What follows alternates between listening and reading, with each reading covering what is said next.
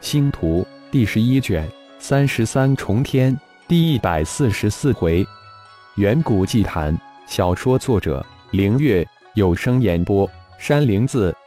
一处隐蔽的半山山谷之中，四百人的队伍分散在山谷的四周，引入各处山林石隙之中。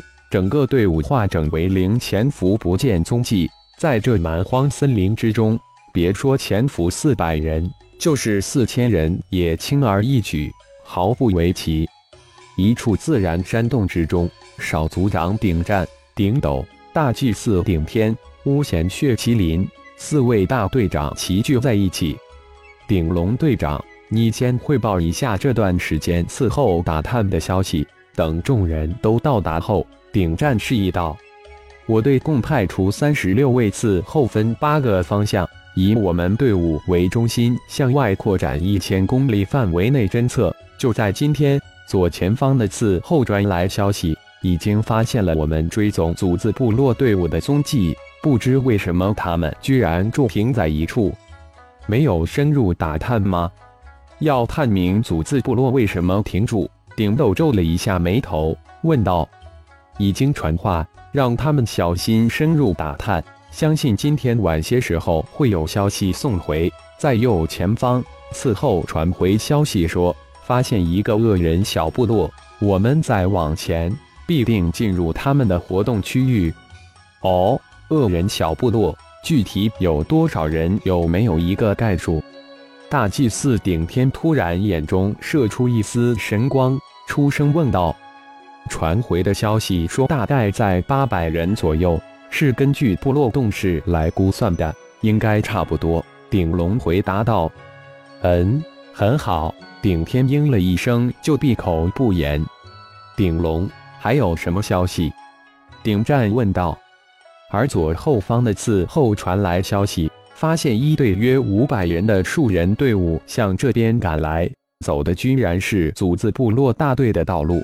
很奇怪，似乎故意追在后面一般。似乎事情不太妙呀！树人队伍肯定发现了我们，看来这个言字部落不太简单啦。事情似乎已经超出了我们的估计了。少族长顶斗眉头皱成了一团。少族长，还有右后方竟然发现了一大队归人，至少二千人，方向也是朝我们这边而来，而且都是在近几天才发现踪迹的，真的很奇怪。似乎都是朝着岩字部落而去，难道那里发现了上古祭坛不成？鼎龙猜测道。己方的伺候有没有发现这几支队伍中在祭祀随行？鼎战开口问道。这是真不简单了。嗯，都有，而且每支队伍随行的祭祀居然有二三位之多。鼎龙连忙补充道。只能真是岩字部落居住区域发现了上古祭坛，否则这些队伍不可能带如此多的祭祀。要知道，祭祀是部落之根本，各个部落都将祭祀藏在部落之中，严密的保护起来。谁敢这么明目张胆的带出来？顶战大胆的推测道：“大哥推测很合理，只有这样才能解释得通。不过如此一来。”我们的计划就不是那么好实施了。顶斗眼中一亮，但又随即一暗，没想到事情突然变了样。大祭司，顶战转向顶天，眼神示意看看他有什么意见。顶师队长，你那边有什么好消息？顶天没有发现任何意见，而是问负责探矿、找灵花、寻惹灵草的顶师大队长。回禀大祭司，按照大祭司的要求，我们这一队也轮换派出三十六人，在八个方向寻找矿脉以及灵花灵草，也发现了几十种，不过皆有强大凶兽守护，或者说这些灵花灵草早就被那些强在的凶兽霸占。但我们也按照大祭司的安排，将这些地方告知了血大人。至于大祭司要我们重点寻找的墨泉金矿，昨天终于发现了一处可疑矿脉，就不知是否真是墨泉金矿。说到这里，顶师从怀里掏出巴掌大的一块黑色金属递了过去。顶天接过那块黑色金属，仔细的翻过来覆过去看了几遍，最后手掌一伸，那块黑色金属突然在其掌心迅速融化，并冒出一阵阵的黑烟。只是几息之间，黑色金属就变成了一团黑色的液体。三弟，你激发了熔金这项先天神通了！顶斗一惊，大声叫道：“的确是墨玄金！”顶天眉开眼笑。没想到真的被他们找到一处墨玄金矿脉，这可是巨喜之事。祭祀最强大的武器就是祭炼一个本命祭坛，将自己修炼成功的符咒祭炼进祭坛。因此，虽然同样是祭坛，但每一个祭祀拥有的祭坛绝对不一样。而祭炼祭坛的圣经就是墨玄金。好，顶师大队长。请你立即派人将这个送到那墨玄金矿脉所在的山脉，然后将它丢到矿脉所在的山洞之中就行了。收起那团墨玄金，顶天从腰带里一摸，拿出一只婴儿拳头大小的金色斑纹的虫子递了过去。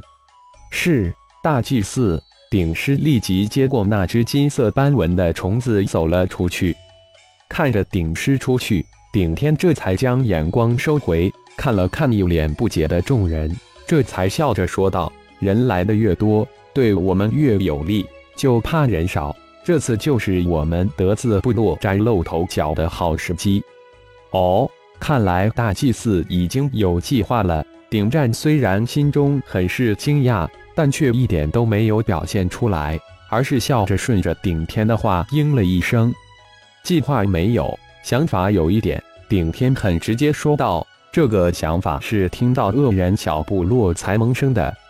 什么想法？三弟说来听听。”顶豆接过话头，他不是族长的接班人，无需要说场面话，因此说起话来自然多了几分兄弟之情。我们的人少，比拼不占什么优势，只能走精兵强将的路线。精兵强将从可以从两个方面来做，其一是提升实力，其二是提升装备。顶天不紧不慢解释道：“而现在我们队伍之中五十人修炼到了天阶乌战士，也就是三级顶峰，还有二十人也在这次的修炼之中达到了天阶乌战将，六级顶峰。只要借用一次祭坛，就能将这七十人提升一级。”这样队伍的战力至少能提升一倍左右吧。说到这里，顶天看看在座的众位，脸上淡然一笑，看见大家都一脸期待的看着自己，这才又接着说道：“至于提升装备，那就是人数配备一百战刀，这个需要血大人出手了。相信血大人早就准备好了，就不用我多说了。无论局势如何变化莫测。”只要我们的武力足够强大，以不变自然能应万变了。不错，大祭司说的对，自身强大才是真正的王道。毕竟蛮荒世界强者为尊，其他的都是扯淡。血麒麟铿锵有力的声音接下了话，似乎三弟的话只说了一半，感觉怎么着都不完整。顶豆皱着眉头说道：“大祭司。”顶战再次盯着顶天，语气中满是询问。嘿嘿，另一半还没想好，等想好再告诉大哥吧。顶天突然嘿嘿一笑。大家还有什么好的想法？都说说看。顶战也不再逼，将目光转向了另外几人。大哥，我们就等三弟的另一半吧。顶斗看到大哥目光转向自己，于是笑道。另一半之想早就想好了，只是现在不想告诉我们吧。呵呵，少族长，大祭司让我们怎么办，我们就怎么做。几个队长立即表态：打仗冲锋行，这个计谋什么玩意儿的，自己不行。哦，我需要离开几天，我们队伍也驻扎休息几天吧。顶天突然说道：“好，感谢朋友们的收听。”更多精彩情节，请听下回分解。